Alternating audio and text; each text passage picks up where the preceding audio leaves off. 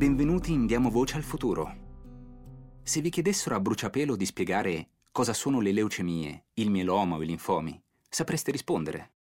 Non è facile, perché queste malattie, che sono tumori del sangue, hanno nomi complessi.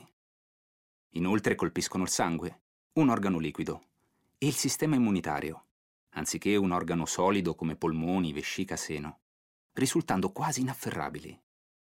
La sensazione di essere colpiti in tutto il corpo, perché il sangue è ovunque, a cui si aggiungono solitudine e isolamento a causa del più alto rischio di contrarre infezioni. Questa serie di podcast ha un obiettivo preciso. Vuol dar voce a chi ne soffre per farci capire meglio cosa sono e come si affrontano. Fra momenti di angoscia e di speranza, diamo il microfono a questi racconti di battaglia e a volte di vittoria. E vuole amplificare la voce di chi, da anni, diffonde conoscenza e consapevolezza intorno a queste malattie, sul territorio e in rete.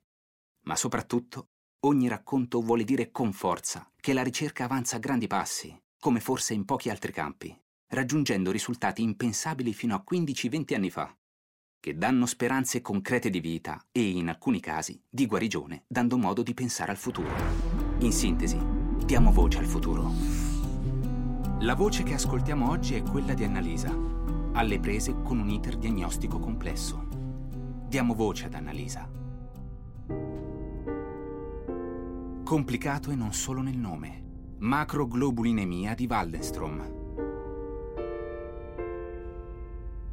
Oggi ho ripreso a fare cose normali che da tempo non erano più normali. Vacanze al mare, prendere il sole, una bella nuotata e persino dei giri in bicicletta. Cose semplici, ma per tanto tempo difficili per me perché nel frattempo ero entrata in un girone infernale, iniziato con una semplice telefonata. Per dare un'idea di chi ero fino a qualche tempo fa, lavoravo molto e viaggiavo moltissimo, sia per la mia professione di dirigente in azienda che per piacere con mio marito e i miei figli, ma soprattutto facevo tanta attività, camminate, corse, escursioni, mai con le mani in mano e mai con le gambe ferme. E quella telefonata arriva proprio dopo una gita.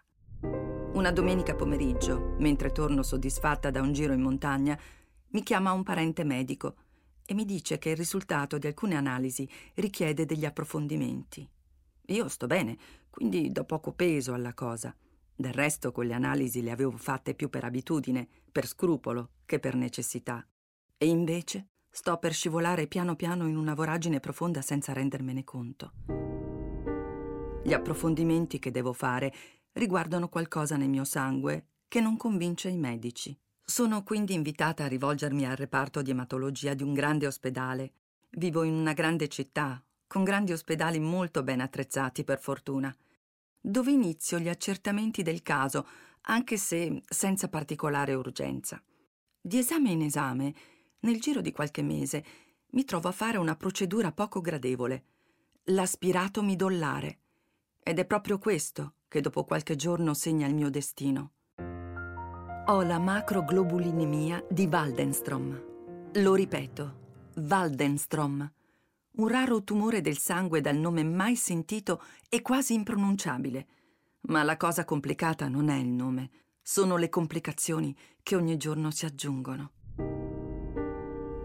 Ci informiamo e scopriamo che esistono pochi casi documentati di questa patologia in chi ha meno di 65 anni, come me.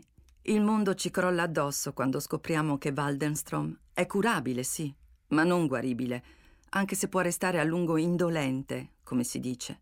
Indolente significa che la malattia progredisce molto, molto lentamente, senza che il paziente se ne accorga e sino a quando non ci sono sintomi evidenti non sono previste terapie. Nel mio caso, invece, le cose succedono in fretta. Sembra davvero che io non voglia rientrare nelle statistiche. Nella prima fase sto bene, lavoro, continuo a viaggiare, a correre e andare in montagna, ma un paio di volte mi sveglio in un lago di sudore, a volte mi sento a secco di energia, altre volte il cuore mi batte freneticamente e ho delle eruzioni sulla pelle e afte in bocca, formicoli e arti che si addormentano. Inizio ad andare al pronto soccorso sempre più spesso. Il quadro delle analisi peggiora di giorno in giorno. I valori del sangue crescono in breve tempo. l'emoglobina, le IgM, il picco monoclonale, l'ematocrito. Si diventa quasi esperti a furia di ripetere analisi. I medici mi danno un trattamento con forti dosi di cortisone che sopporto bene, ma non basta. Mi informano che a breve occorrerà decidere il tipo di cura. Intanto smetto le attività fisiche più impegnative e continuo il resto. Ma una mattina mi sveglio e vedo tutto raddoppiato. Non capisco. Batto gli occhi per assestarli. Niente. Con un solo occhio vedo perfettamente. Aprendo entrambi è tutto doppio. Su due porte, non so quale attraversare. Mio marito mi accompagna al pronto soccorso e mi ricoverano in neurologia, ma i primi accertamenti non trovano la causa. Solo un esame approfondito, fatto nel reparto di ematologia, porta a scoprire che i sintomi sono una complicanza della malattia. A causa di questa, i linfociti B, che normalmente sono cellule del sistema immunitario deputate a intervenire in caso di infezioni, crescono in modo abnorme, accumulandosi a livello del midollo osseo e di altri organi, compreso il sistema nervoso centrale, e producendo danni. I medici mi illustrano il percorso di cura da seguire, consultando anche colleghi in Europa e negli Stati Uniti che si sono occupati di casi simili. Sono previsti cicli chemioterapici e di punture lombari per infondere le terapie che si annunciano pesanti e dolorose.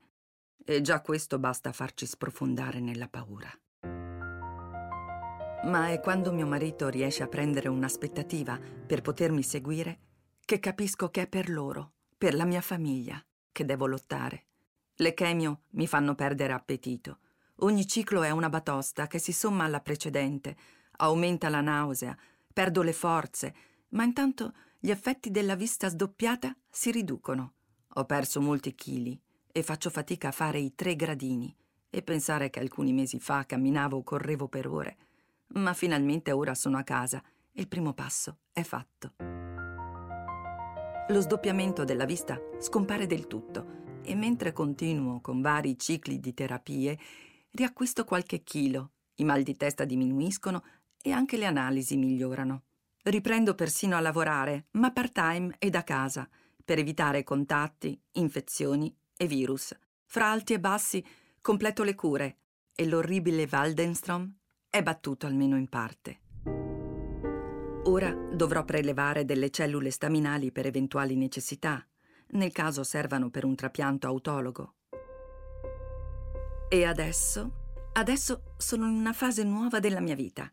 Riprendo il lavoro a tempo pieno e alcune cose che facevo prima, ma devo rivedere le priorità.